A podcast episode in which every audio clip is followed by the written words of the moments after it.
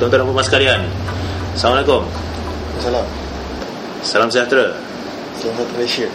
Salam satu dunia lah bro Salam satu filem How about that Kita mulakan satu pergerakan yang baru Satu movement yang di mana kita menyatukan Lama dah orang. Iran Salam sinema Ya. Salam sinema Salam lama salam dah sinema.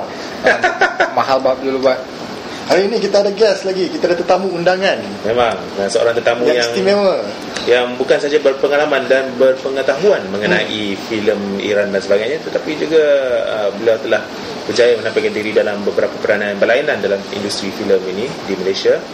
Uh, tuan-tuan dan puan sekalian, saya ingin memperkenalkan kepada anda semua Encik Mas Irwan Azani. The old team is back. Yeah. We're back, mother fathers. Kita kembali sekali lagi. Ya. Okay, Assalamualaikum semua Salam. Apa khabar Mas? Okay, Alhamdulillah sihat Okay Alright. Okay, so kita akan mulakan uh, sesi dan uh, acara rakaman pada hari ini dengan sesuatu yang lebih basic lah kerana kita kenal Mas ni siapa. Okay. Dan bagi aku sebenarnya aku dalam otak aku aku sering panggil kau Irwan. That everybody else calls you Mas. Uh, there's a there's a bit of a story behind that. But we'll get to that uh, bila tiba masanya. Buat sementara waktu ni kalau aku tanya Siapakah Mas Irwan Razani? Apakah jawapan yang kau berikan? Sekarang ni Untuk peringkat sekarang ni eh, Masih Bagi seorang dreamer lah kan? Hmm. Memang Bercita-cita lah Berkeinginan Untuk ada Ingin Menjadi seorang filmmaker lah Saya masih tak anggap saya so, so, masih, sebut, masih belum sampai tahap Dinobatkan filmmaker lah. Tak ada Tak ada.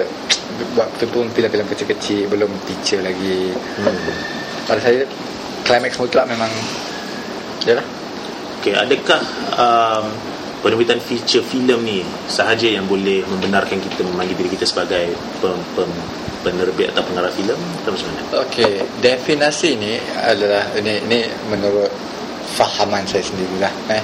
Okey. Andai kata seorang itu mampu mampu untuk mengharungi kehidupan harian dengan titik peluh hasil dengan filem semata pada saya ah, dia filmmaker tegar lah.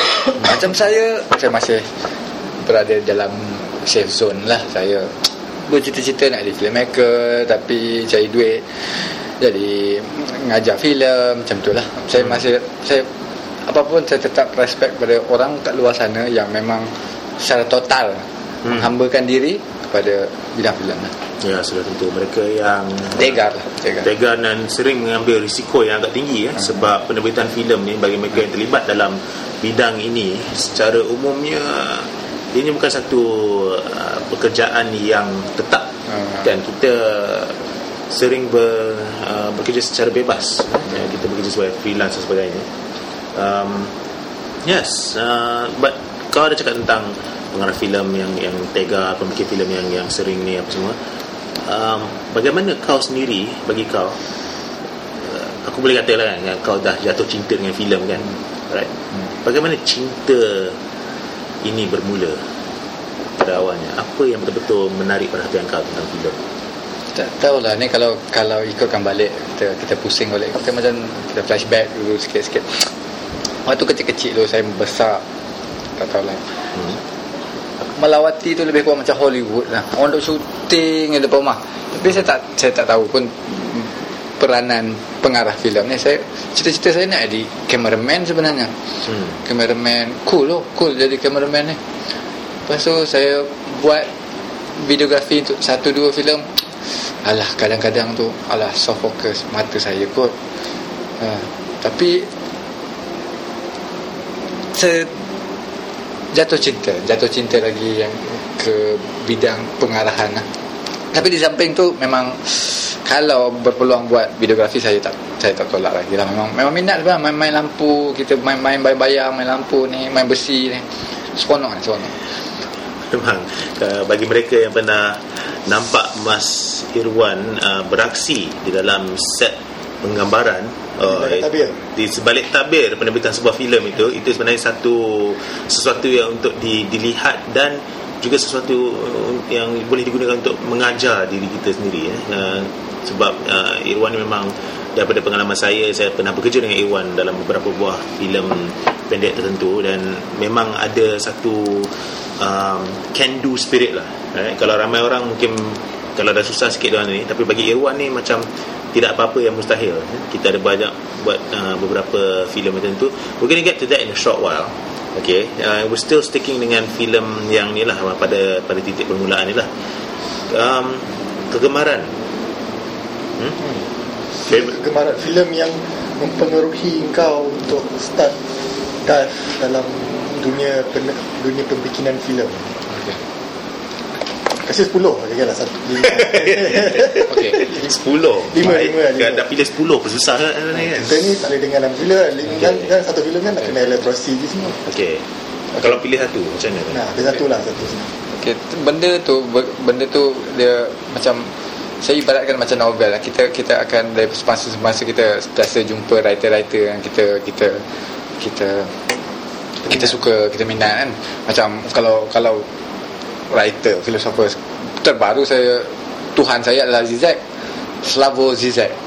Pernah dengar? Ah, ya, ya, ya. Itu memang saya punya untuk sekarang ni lah. Dia seorang Okey. pemikir dari Slovenia. Slo- Slovenia. Slovenia. Dia buat Slovakia? Ah, Slovenia, eh? Slovenia dia buat Ya. A Pervert Guide to Cinema. Ya, ya, ya. Gila gila gempak. Ya, ma- kalau ni antara awal-awal dulu memang saya jatuh cinta dengan terus terang saya jatuh cinta dengan Oliver Stone, Scorsese. Tapi kalau tempatan pula tempatan adalah kita kita membesar dengan P. Ramlee, Badul mem, tapi itulah pelan-pelan bukan saya kata saya saya belajar tak masalah masalah cinta cinta kadang-kadang kita ber, beralih beralih beralih arah kita kita suka yang lebih-lebih serius lebih berat macam tu lah Hmm. Bukan saya kata saya, saya dah menolak cerita-cerita ringan tapi tapi itulah cinta tertarik lah hmm. kadang-kadang shot kalau tengok Tarkovsky. Oh. Andrei Tarkovsky. Itu saya istilahkan halwa mata. Halwa mata.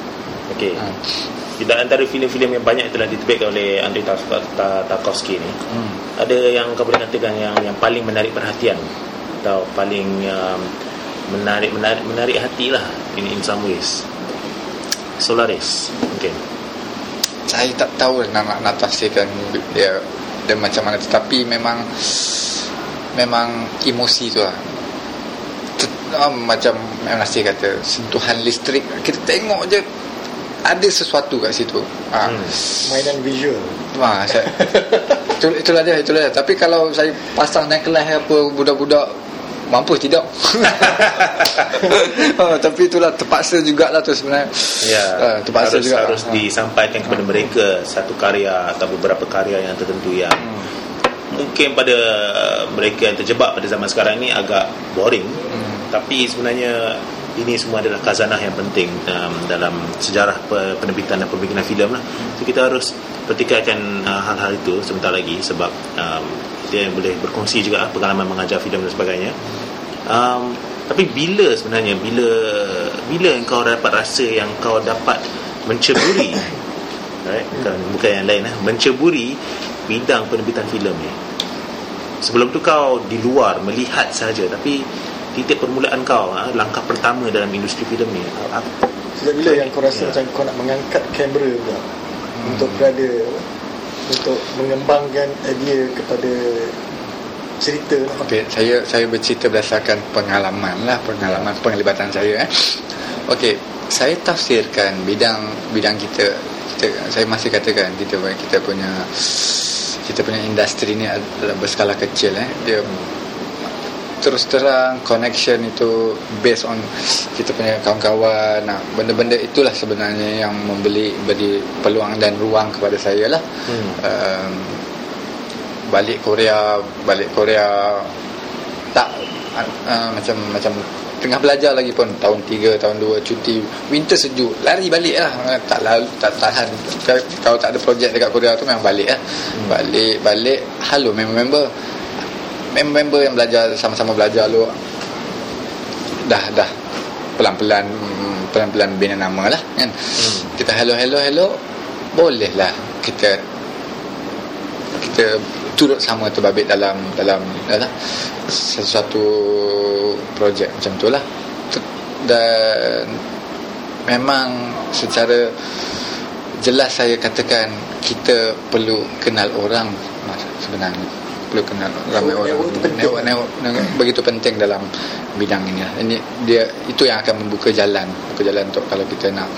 Hmm. kita start dengan kecil dulu. Saya start buat air. Saya start hantar air sapu sapu sampah gulung kabel semua sama ha. tak boleh lah kata kita belajar filem. Kita siapa siapa nak siapa nak percaya? Siapa nak nak percaya nak laburkan duit sampai sampai sekarang saya tak ada lagi tak tak menempuh lagi sang producer yang sanggup nak melabur-labur uh, mencari, mencari juga tu Mas. mencari sang anak karena tu ha, kan tergodak tu kan gunakan anak karena saya ha, dekat Lengkok Wing tu pun sebenarnya ada misi mustahil sebenarnya tu ha. Okay Ha. Alright Saya menarik Kau ada cakap tentang Korea Sebelum kau pergi ke Korea tu Kau belajar filem ke apa? Hmm. Okay. Saya Okay, saya sebenarnya budak budak engineering. Budak engineering, Haha, ni. Ha. Ada cerita dia ni. Budak engineering hmm, lepas tu tahun akhir tak habis pun eh semester akhir. Uh, dalam semester akhir tu rasa memang rasa pelik dah pelik dah semester tu. Memang firasat tak tahulah.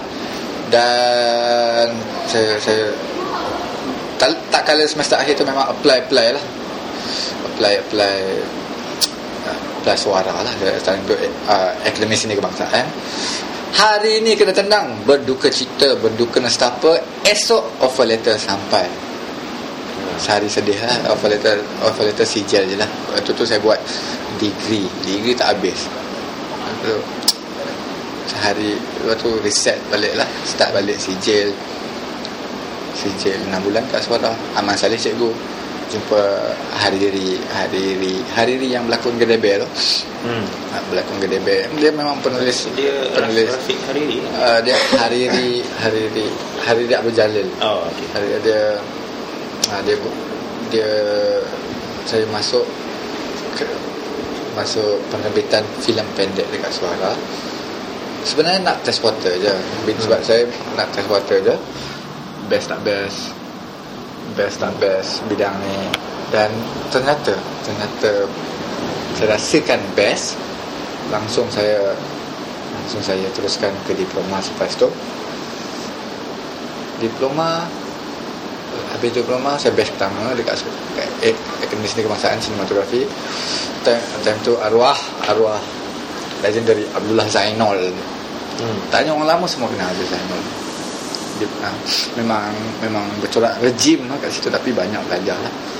Ha, banyak belajar Lepas tu kerja lepas tu habis tu jadi tutor sekejap dua bulan dekat suara. Lepas tu Korean National Institute of Arts uh, buat buat persembahan tari dan sambil tu dia spreadkan dia kata dia ada ada bidang beasiswa dia ada offer beasiswa untuk world country dia kata. Tak apa tak apa kita ambil. Kita ambil tak Ya. apa dia. Secara rasminya kita pun bukan Kita pun tak berganti lah negara-negara membangun macam kita ni saya terima je lah duit oh, dia bagi duit kita bawa punggung saja kita pergi sana. Pop. Tak tahu apa. Time, punggung dan otak dan hati kita lah. Ha. jiwa kita tu. Tapi time tu memang saya dah kenal all boy lah. Time tu K-pop tak ada lagi. All boy tu memang gila lah. Memang gila lah. Ha. Hmm. time tu time tu tak kenal Kim Kidok lagi kat sana kenal juga sikit-sikit Kim Kidok Macam pun tak kenal ya Pak Canggu all boy kenal dah lah. Ha. Ha, memang. Oh memang. Tapi tak jumpa tak sempat jumpa pun. Apa? Ha, tapi Ya, sangat menarik itu sebenarnya. Uh, kerana proses dia adalah um, ini adalah bagi saya sebuah scholarship yang dinamakan the Art Major Asian Scholarship. Um, dulu mas apply. So basically kau apply kau diterima lepas tu kau pergi sana terus. Wow. Tempo apply tu tempo apply tu dalam masa sebulan kot. Memang tak ada had- tak ada tak ada apply je apply apply main tembak je tembak je. Tak ada tak ada tak ada harapan yang besar sangat nak pergi ke. Tapi kalau dapat pergi pergilah kan. Hmm. ha. tu dan dan alhamdulillah lah rezeki saya saya saya rasakan ini rezeki lah sebenarnya saya tak pandai mana pun tak, cuma minat je minat minat dan alhamdulillah dapat Okay, that's just a very interesting story. Uh, kau sampai ke sana, first impression kau hmm. tentang um, Korea, apa apakah the first impression Korea untuk kau? Okay. Uh, okay nak cerita sikit lah okay. Seminggu sampai Seminggu sampai Saya sampai Seminggu sampai Kat Seoul. Dalam mana tengah belajar bahasa Korea tu Memang Tapi memang tahu, Ikut jugalah. Agenda kalender dia orang Ada Pusan Film Festival lah. Lepas tu Walaupun baru seminggu sampai, sampai Korea Tak tahu bahasa Korea Tapi ah lah pergi juga Tujuh je Seoul tu Eh tujuh je Busan tu Enam jam naik kereta api. Tak tahu apa-apa pun. Dan Tahu tak jumpa apa? Jumpa Abbas Kiarostami. Ya Allah ya Tuhan. Pun Kau jumpa Abbas Kiarostami? Abbas Kiarostami masterclass. Tiap bulan puasa Tak puasa. Kantoi Sama sama sama. Uh, Itu selepas minggu Maknanya Memang Memang Saya rasa memang Exposure secara total lah Abbas Kiarostami tu puasa tak? Tak puasa lah tak puasa Ah, tapi, tapi biasalah kan nanti kalau kita kat sini kita kata sanak Iran tu Syiah kan apa tak, tak takkan tu kita Jadi luar postcode tak apa hmm. Luar bos ke? Okay, uh, tapi itu pada tahun 2007 eh? itu saya pergi saya pergi 2005 Kau pergi 2005? 2005 Oh, okay. So, tahun pertama kau, kau kat sana 2005. hmm. Um, dan kau belajar dalam bidang apa masa kau kat sana? Hmm, nama nama saya punya nama saya punya kursus adalah filmmaking lah filmmaking majoring directing lah. Macam directing. Um, tapi di, di peringkat tahun satu saya belajar 4 tahun peringkat 1 sampai 3 uh, tahun 1 sampai tahun 3 tu memang belajar secara general lah general berkenaan uh, filem lah daripada hmm. editing audio um, directing um, apa lagi sound cinematography hmm. Ya, memang um, aku sendiri pun tahu uh, di peringkat bachelor kat sana kalau kita belajar tu sebenarnya beberapa tahun yang pertama tu kita belajar secara umumnya banyak bidang-bidang berlainan dalam uh, penerbitan filem ni lah ini hanya tahun terakhir ke apa tahun terakhir yang kau tahun pilih terakhir lah tahun terakhir Yang tahun kau- terakhir dua semester tu memang memang dia bagi hardcore directing punya kursus. Ya, so sebenarnya itu satu pengalaman yang agak um, all round experience kan yang kita boleh kata kita dapat sikit sebanyak daripada bidang berlainan. Um, apa cabaran yang paling besar yang kau hadapi bila kau uh, belajar kat Korea tu? Cabaran cabaran paling besar um, terus terang cakap bahasa lah hmm. tapi tapi disebabkan filmmaking kan filmmaking kita kita kerja kerja bercorak fizikal tu maknanya saya lebih mengutamakan aktiviti di luar kelas lah dalam arti kata lain saya uh, muka yang selalu tuang kelas lah Hmm. untuk terlibat dalam segala macam produk yang boleh saya sedek. Ha, saya memang itu saya saya saya putuskan direction saya begitulah. Hmm. Memang ha, dan memang sek- sekolah sendiri pun faham lah kot. saya rasa dia pun bagi macam bagi lampu hijau. Hmm. Sebab saya muka saya terlibat je. Orang panggil on, on cakap ada syuting. Okay on. On ada syuting. On. Daripada saya duduk nganga nganga dalam kelas tu baik saya pergi syuting ah tu dia saya punya saya punya visi dan misi dan berjaya Bagus, alhamdulillah.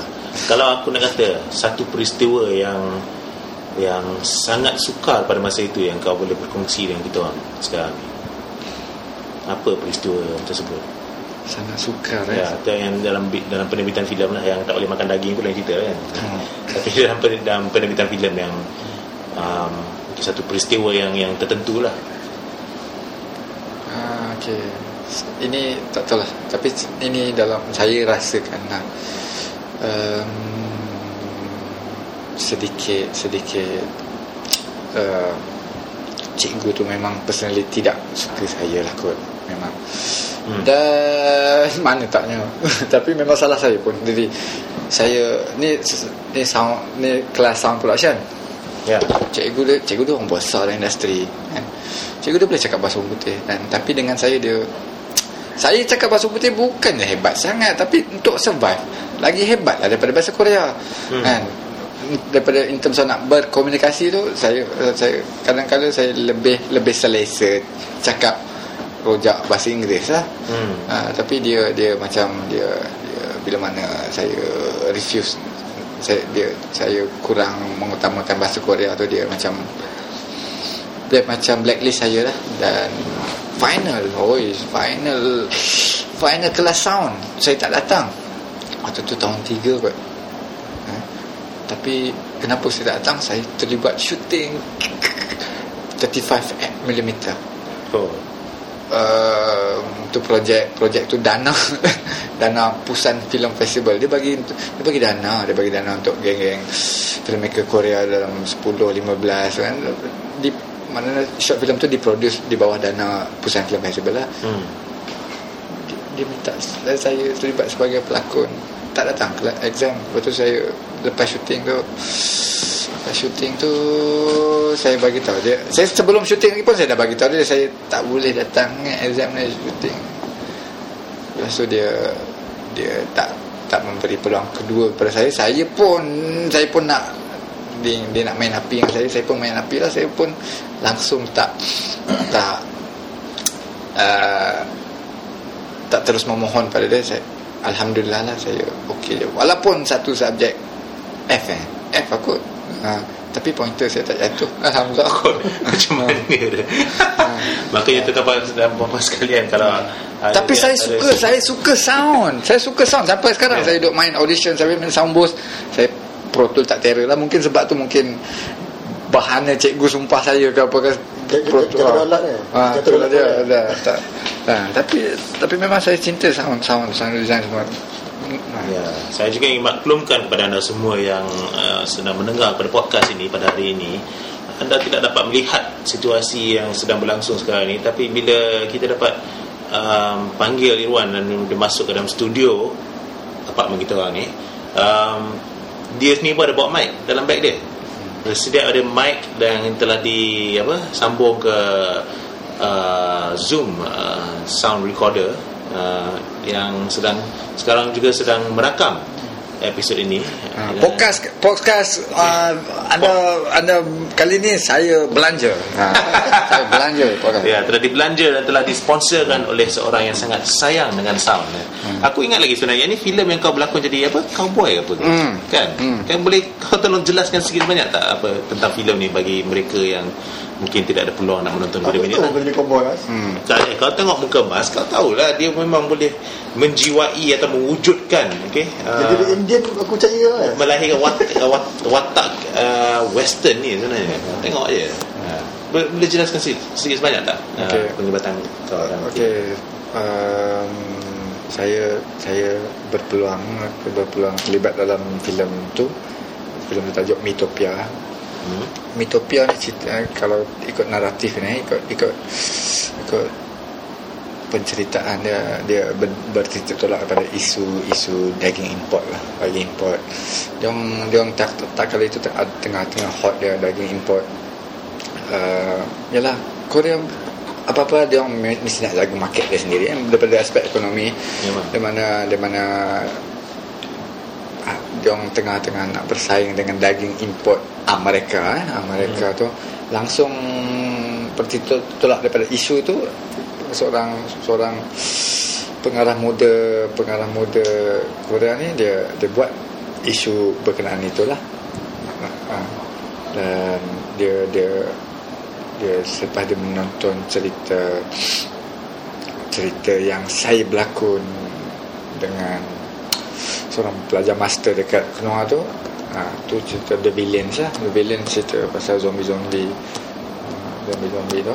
Lepas tu Hmm. dia, dia mungkin mungkin tertarik ataupun dia tak ada pilihan. Saya pun tak tahu lah. Tak ada pilihan ah Ya.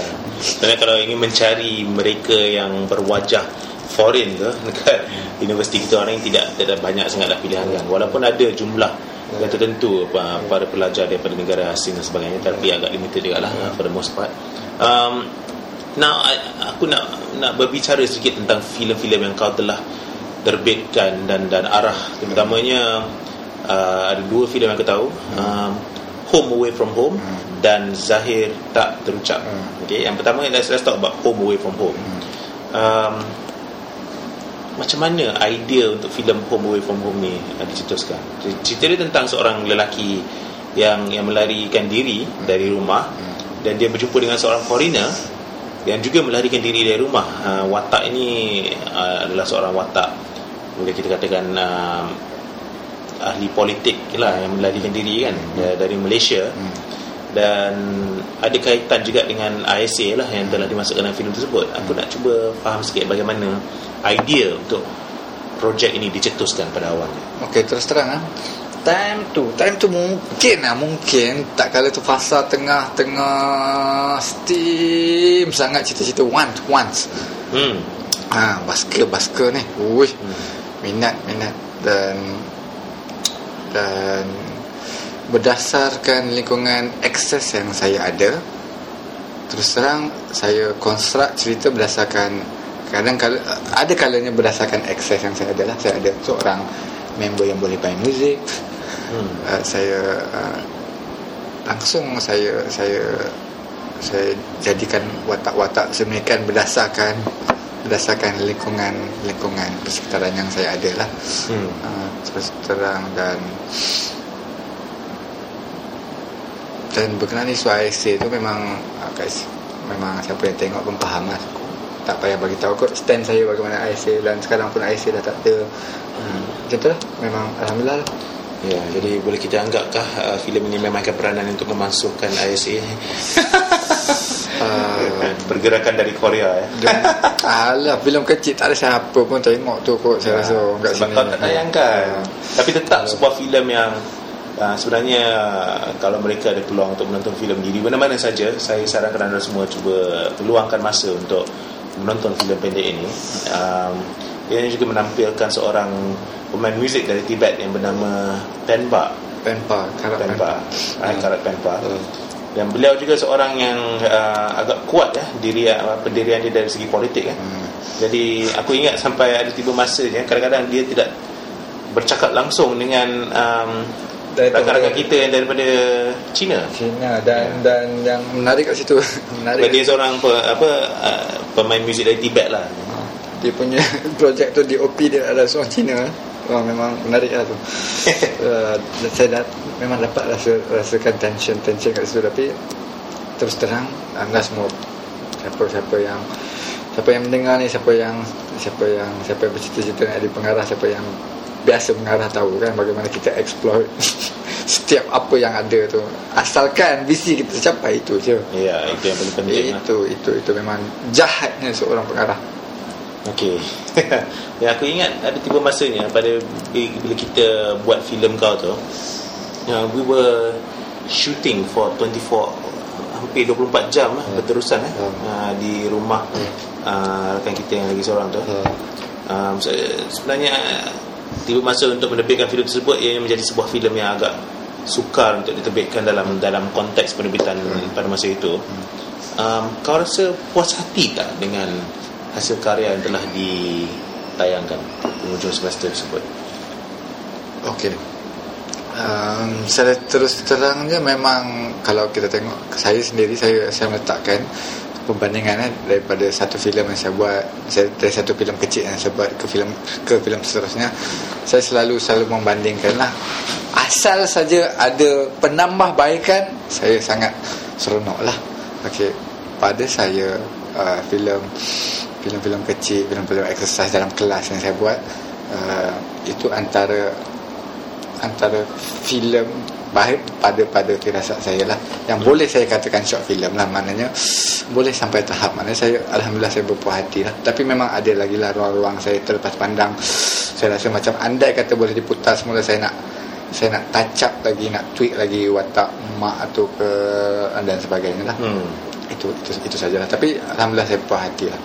Dengan dengan dengan dengan kualiti dengan pencapaian macam itulah Okay um, Okay so itu adalah sebuah filem yang berjudul Home Away From Home um, Filem seterusnya aku nak cakap dengan kau ni adalah uh, Sebuah filem yang diterbitkan sebagai karya Graduation eh. hmm. Eh, tak apa, don't worry about that Nanti aku, nanti aku ni um, Tajuk dia Zahir Tak Terucap Hmm. Nah, ini aku nak tahu sikit sebanyak lah um, uh, Daripada kau sendiri Dan Cerita dia tentang apa sebenarnya?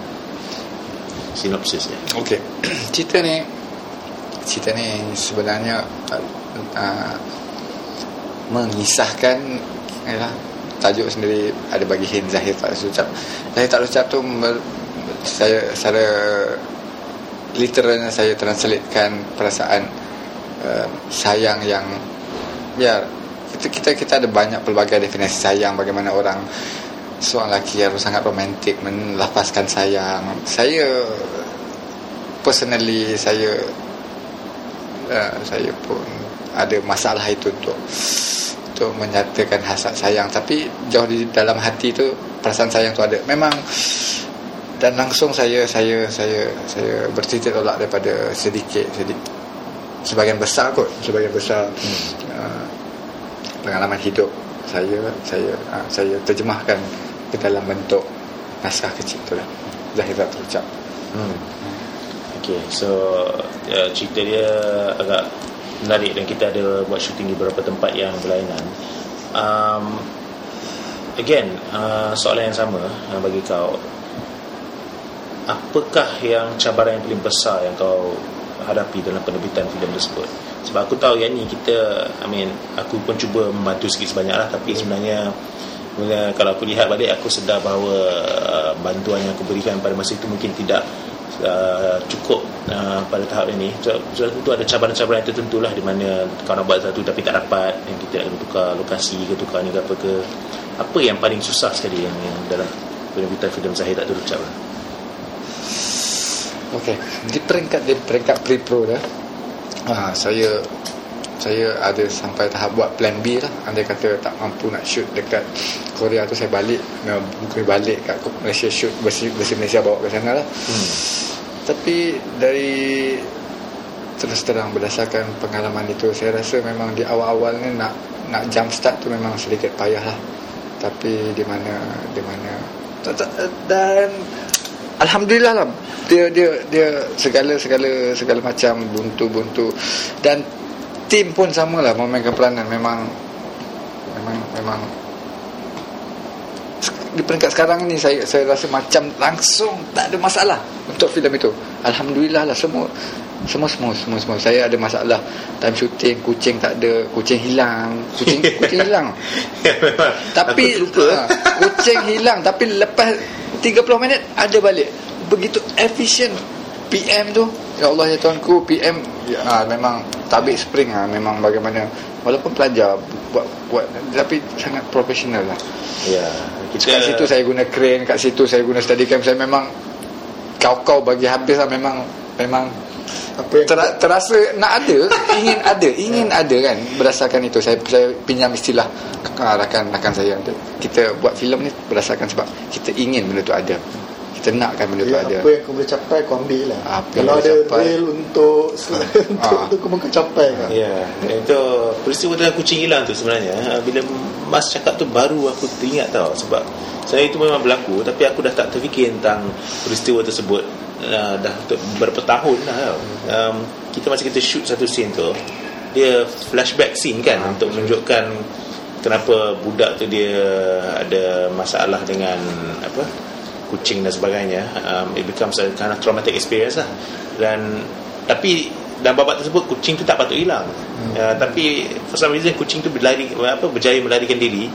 Dan kerana kita shoot dekat kawasan perumahan dia kita tak tahu dia dah masuk ke rumah mana tau. Jadi kita agak sukar bagi kita nak mencari kucing kalau kita tak shoot filem pun nak cari kucing kat tempat tu memang susah. Pula lepas tu Lepas tu Habis rap tu Tengah malam tu. Repeat Repeat cari kucing. Apa nama dia duk panggil Nama dia panggil Nama dia. Siapa ni kucing? Uh, Kucing. Producer eh, uh, Tepi kan? Kucing rakan Rakan Rakan Rakan sekelas lah. Rakan sekelas ha, tu dia.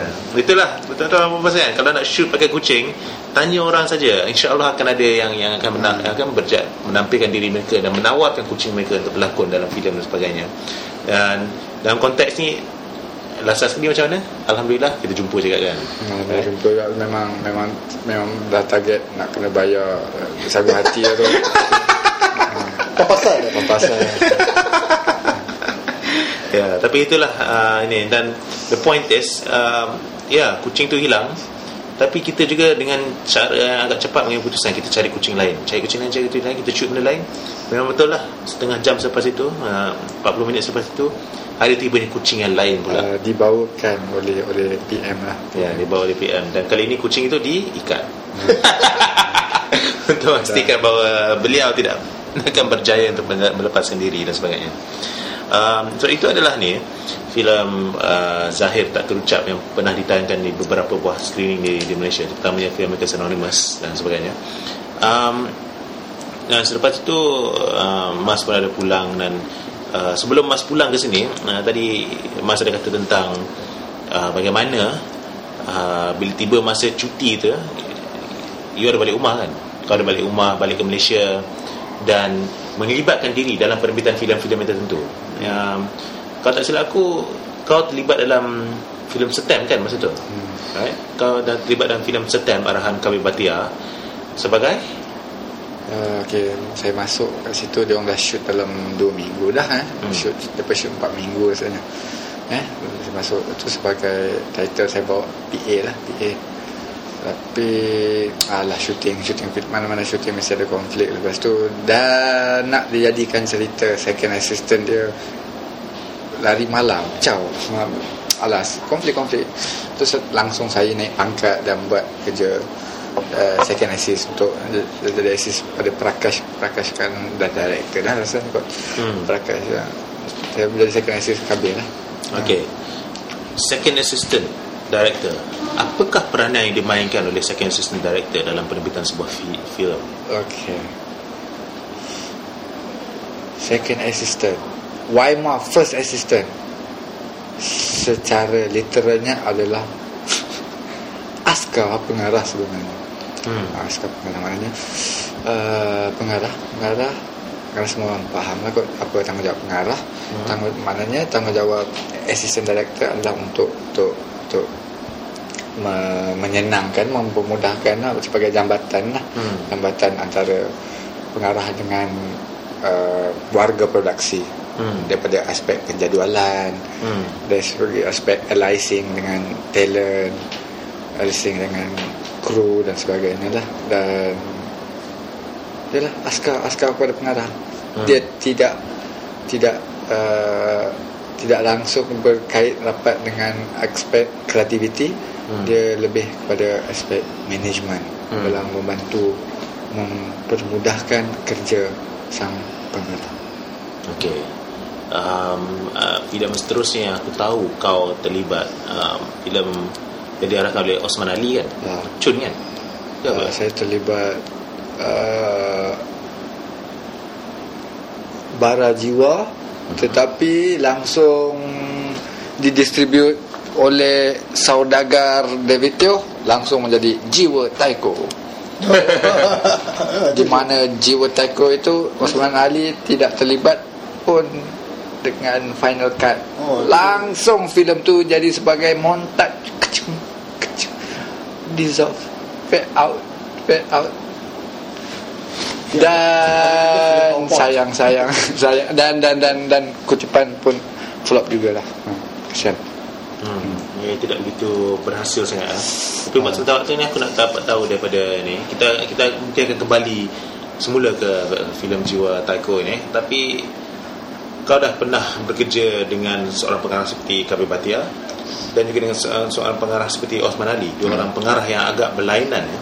um, Apa yang kau dapat belajar yang yang dapat memajukan diri kau dalam sebagai seorang pembikin filem yang yang kau dapat belajar daripada mereka?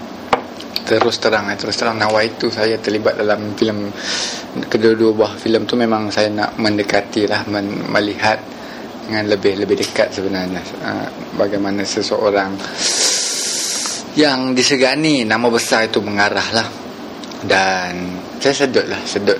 Buat apa yang boleh boleh saya sedut saya sedut. Dan dan saya yang berbalik pada persoalan apa yang boleh dipelajari. ni bagaimana bagaimana pengarah itu? Me, mengarah lah bagaimana pengarah itu mengarah kat set bagaimana dia ada break break certain certain shot bagaimana break certain scene. Bagaimana saya belajar lah belajar kurang lebih. Dan dan saya saya rasa, saya rasa cukup kok cukup kat dekat ni saya rasa okeylah okeylah untuk dua pengarah-pengarah yang di sini ni. Tapi kalau kalau UA UA UA offer offer saya jadi asset saya, saya saya rasa nak nak juga try jugalah. UA UA Haji Syari jugalah. Ha, dan ke nak sangat. Sebenarnya nak sangat sebenarnya. Nak sangat okey. Kalau nak ceritakan kalau nak ceritakan saya dah pergi dah waktu dia nak roll waktu dia nak roll apa tu anyok itu saya dah pergi dia punya office dekat dekat mana dan kota tu. Dan di offer beras di offer buat the making of orang rumah saya tengah syarat mengandung time tu kan. 3 bulan komitmen perlukan diperlukan untuk untuk untuk ber, untuk merealisasikan penggambaran kan. hmm. Uh, saya memutuskan untuk uh, untuk menyimpanlah hasrat hasrat untuk berguru dengan Yue tu buat eh, berguru dengan Yue dekat dalam hutan kat Kuala Lumpur 3 bulan menanti eh, bersama-sama orang rumah lah kita terus terang saya saya dah ber, berkeluarga macam tu lah hmm. kalau saya seorang-seorang lagi boleh lah saya penting diri sendiri nak pergi shoot mana-mana pun tak boleh tak apa tapi ya, tu lah. sekarang ni saya eh, dan dan saya akur benda tu saya akur benda tu. Dan kepada filmmaker yang memang masih masih masih bujang ni kejar kejar lah kejar lah. Kejar lah. Siapa yang dah dah berkeluarga terpaksa lah. Tak. Ya yeah. mereka yang berkeluarga tu termasuk aku jugalah aku uh, menganggap diri aku sebagai sebahagian daripada golongan mereka yang telah berkeluarga ni uh, for official reasons what not but the fact remains that apa memang bila kita dah bertanggungjawab kepada orang lain yang tertentu um, ianya agak sukar untuk kita menerangkan uh, hasrat kita untuk meningkatkan lagi diri kita mencari pengalaman dalam bidang penerbitan filem ni. Sebab buat filem ni kerja orang gila sebenarnya kan. Hmm. yang kita benda tak ada kita buat dia. Ya. Kita bikin dia. Benda tak ada kita buat masalah tu. Ya saja untuk uh, nak menenangkan hati sebenarnya. Kita buat ni uh, at the end of the day kerana cinta filem lah kan. Seperti apa yang um, Irwan ada cakap pagi tadi lah. Eh, pagi tadi pula yang baru tadi tu um, and this is the thing uh, another ni um, uh, another thing yang saya nak tanya Irwan ni. Aku selalu panggil kau Irwan kan? Hmm. tapi orang selalu panggil kau Mas. Hmm. kenapa? Kenapa aku panggil kau Irwan? Awak awak mengenali saya di kat Korea. Hmm. okay, kat Korea tu budak-budak Korea tu ada masalah ber, menuturkan perkataan Z tu huruf-huruf Z tu saya saya give up tu saya give up. Lah, saya, saya, saya, saya maja ya. maja maja. Apa bu, apa buruk sangat nama saya maja maja ni saya ir, Irwan ya Irwan senang. Irwan maknanya uh, awak mengenali saya kat Korea tu uh, saya kat Korea saya membahasakan diri saya Irwan lah, sebab saya nak memelihara keutuhan nama saya.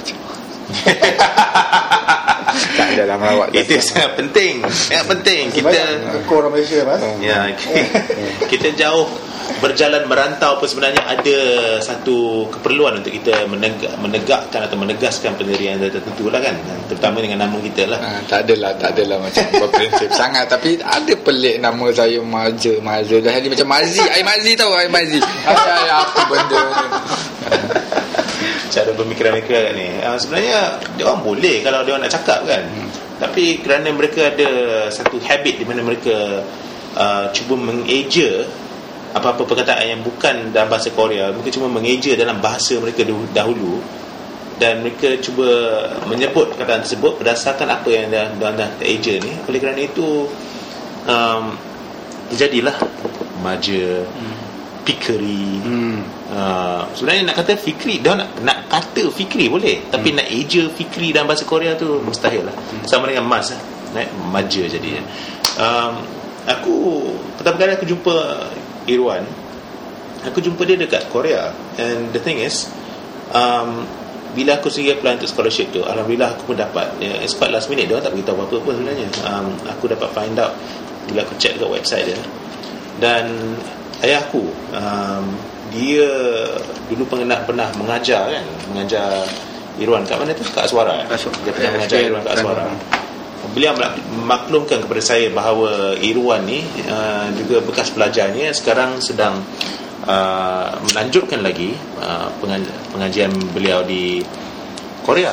So um, the first time aku contact kau, aku telefon kau masa kita dekat Gila poyo Muhammad ni. First time telefon saya cakap bahasa Korea Annyeonghaseyo Ya Allah saya Saya starlet je kepala dia. Ya Allah ya Tuhanku Dia ni eh. ha. Saya ingat uh, Saya ingat lagi. Hei Hei Hei. Hey. Ada orang cakap pun Marah-marah rumah ya, aku pada masa itu sebenarnya aku ingatkan nak nak menyesuaikan diri apa? Irwan kepada konteks uh, perbualan tersebut pada masa itu. Kadang-kadang bagi Iwan boleh cakap Korea eh. Cakap Korea dia. But that's the thing I mean uh, Aku pergi ke sana Dan aku tak sempat nak jumpa Irwan Sebelum aku berangkat ke Korea Dan beliau pun ada uh, Rancangan dia sendiri- tersendiri dan sebagainya Aku rasa pada masa itu Ada satu acara yang berlangsung kat Aswara ke apa ke Bila aku telefon kau tu Dan Pertama kali aku jumpa kau ya, Ianya dekat uh, Mesin kopi yang ada dekat Sekolah kita tu Yang kita sering uh, Pergi beli kopi Apa Kopi tekan, 20 Kopi sen. tekan Ha. 20, 20, 20, Bukan 20 sen sangat lah 200 won kan ha. Berapa ni 60 sen 70 sen kan Dan Aku nampak Mas buat pertama kali ni Dia memang nampak Aku tak tahu lah muka dia macam mana. Tapi aku tahu kalau Aku jumpa budak yang foreigner ni ah, Itu mesti mas lah. So, Aku jumpa dia Alhamdulillah memang Memang memang mas. Um, Dan aku nampak kehipsteran Boleh kita kata tak? Kehipsteraan Atau apa Oh kehipsteran boleh. Time tu Rambut polong panjang. Ha. So, Irwan nampak macam uh, beliau sebenarnya se- salah seorang penggerak utama dalam uh, pergerakan rock kapak di tahun 80-an Hmm. yang tidak jauh daripada ni. What was your first impression bila kau jumpa aku buat pertama kali tu? Aku tak pernah tanya kau ni dah. But, tapi sekarang ni kita dah buat interview ni, it will be interesting to us to know for sure. Be public man Your opinion Tak boleh Hmm. di Hak milik umum Ya Allah, aku bukanlah macam David Teo, Hmm. macamlah aku nak bagi dia kerja yang berada duit yang ni ke. Mana tahu Mana tahu kan Ya. ha. Ha, Saya terus terang eh Terus terang eh. Saya rasa oh, Okey ada seorang lagi mamak Melayu ni Rival saya ni. Rival saya. Tapi itu Alah itu impression pertama lah. Ah, Okey ada seorang rival lagi. Tapi Yalah tak kenal maka tak cinta. Daripada impression Bangang itu Langsung Malah kita jadi rakan rakan rakan yang akrab banyak agak projek kita buat sama-sama. Hmm. dan malah tak ada tak ada tak ada tak ada langsung lah rival-rival tak ada ha, lillahi ta'ala tapi impression yeah. mungkin sebab saya membesar sebagai Melayu kot, mungkin Ya, Hmm. aku membesar bukan sebagai Melayu, ada Sebagai perbezaan Malaysia. sikit lah. ha, Ya. So there there are a couple of differences between us, tapi kita dapat dapat di di apa um, di disatukan oleh oleh um, penciptaan terhadap filem dan sebagainya. Um, kalau kita nak sembang pasal filem pun filem nanti pada saya lah eh filem uh, dia begitu subjektif nantinya ada ada yang minat Hollywood ada yang minat world cinema ada yang minat separa-separa kan. Hmm. maknanya benda tu benda itu subjektif benda tu mi- bergantung minat tetapi nanti proses pembuatan itu uh, mampu menyatukan lah. Uh, kalau Hmm. siapa-siapa yang betul sayang medium tu saya tak katakan saya sayang sangat sayang medium tu tak tahulah tapi saya tak, tak kisah nak buat nak bekerja dalam cerita-cerita mainstream tapi kalau saya dapat pilihan mungkin tidaklah saya tidak kalau nak mengarahkan mungkin karya mainstream tu tak jadi macam mainstream sekarang lah InsyaAllah itu saya pastilah Di tangan saya lah Saya tak kata saya bagus tak lah hmm. hmm. Berdasarkan Berdasarkan Bagaimana pembesaran saya Saya punya exposure Saya punya minat Ah, Macam tu je lah Saya tak kata saya exposure lebih tak ada eh Tapi Hmm. Yalah Kalau kita minat filem-filem Aki Koris Maki Takkan kita tak Bubuh Aki Aki punya penangan kat dalam tu Macam tu je lah Dan sebenarnya aku rasa melalui Irwan ya aku dapat tahu tentang um, pengarah-pengarah filem tertentu lah seperti Aki Kaurismäki daripada Finland kan beliau. Hmm. Uh, dia menerbitkan banyak filem black comedy yang sebenarnya um, kelakar gila lah. Aku tak tahu apa yang aku nak expect pertama kali aku tengok. Um, tapi memang ni lah. Um, so itu ni. Kita kembali balik kepada ni. Um, kau balik ke uh, Malaysia selepas dah tamat uh, pengajian di sana. Kali satu soalan terakhir yang berkaitan dengan Korea sebelum kita lanjutkan pada fasa seterusnya. Perbezaan yang yang paling besar kau nampak di antara orang Korea membuat filem dan orang Malaysia membuat filem apa perbezaan-perbezaan yang yang kau boleh kongsi dengan kita orang? Okey. Saya saya nampak ah, ni ni apa yang apa sedikit. Sebanyak saya nampak eh. Uh, dari aspek detail lah detail eh. Dari aspek aspek detail kalau nak ambil satu shot ni saya bercerita tentang aspek sinematografi lah. Okey? Hmm. kita tahu satu lampu tu. Satu lampu eh? Lampu kita kita ada lampu masa kata lehet lehet semua tahu lehet HMI kalau HMI tu di sebalik lampu tu berapa kata yang mereka pakai hmm. cut silk tu dekat sistem tu berapa sistem depan lampu nak potong cahaya tu hmm. nak nak memfokuskan cahaya sampai kat muka misalnya nak terang dua stop sampai kat bahu uh, gelap dia satu stop itu yang saya tak kurang nampak dalam dalam aspek-aspek uh, sinematografi kat Malaysia dalam kerja pembikinan filem feature ni lah. Hmm. tapi saya nampak itu ada sedikit sebanyak saya pun terlibat dalam pembikinan filem-filem uh, komersial. Komersial ni advertising lah. Advertising memang memang kat Malaysia ni kalau nak belajar betul equipment belajar betul proses belajar betul organisasi pergi masuk advertising. Tetapi hmm. kat situ tidak boleh berkarya. Kerana advertising kita terikat kepada storyboard hmm. di mana itu fix eh? Dia storyboard di pangkah lah. Pangkah shot mana dah buat shot mana. Kita masuk lokasi dah ada dah, dah ada storyboard. Kita dah tahu berapa berapa scene. Tapi kita nanti saya rasa kat situ kita tidak puas nak bermain hmm. dengan set nak bermain sebab itu itu kita punya fix dah lebih ha, tetapkan dah ditetapkan lah. hmm. okay. um, dan bila kau pulang ke Malaysia uh, kau terlibat uh, kau ada mengajar kan uh, beberapa subjek tertentu dekat Aswara hmm. um, kau, kau ajar subjek apa masa itu? Hmm, saya ajar pengarahan pengarahan aspek pengarahan mis, uh, um, Cik Aman Saleh lah Aman Saleh. Saya punya cikgu dia dia beri peluang lah. Dia tahu dia beri peluang. Saya sebenarnya balik balik tu 2009 2009 2 tahun tiga kerja freelancing. Hmm. freelancing. Dan freelancing tu saya buat PM PM 13 episod uh, TV program. Semua nak kerja nak buka nak nak nak buka jalan nak masuk feature lagi lah kembali masuk feature lah. Sebenarnya dengan hasrat berkobar-kobar lah. Kita balik kita nak jadi pengarah kita nak jadi pengarah lah ni. Tapi tapi dah jalan laluan yang saya saya so, kembali kepada pulang ke tanah air kan balik Malaysia lepas menamatkan pengajian tu sedikit lebih sukar berbanding tak kala.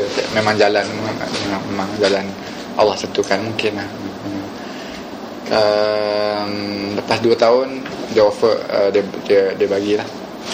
Dia dia dia, hmm, dia ajak saya tolong tolong tolong handle subjek lah.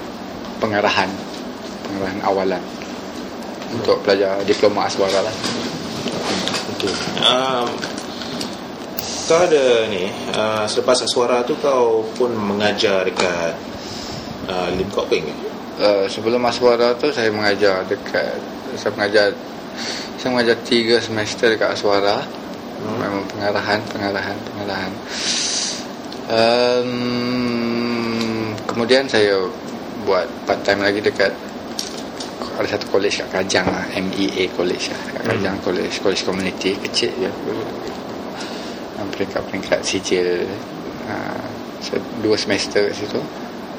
Dan lepas tu ha, langsung kat Lengkok Wing lah, hingga kini dah, dah, dah jam dah jam dah setahun setengah lah.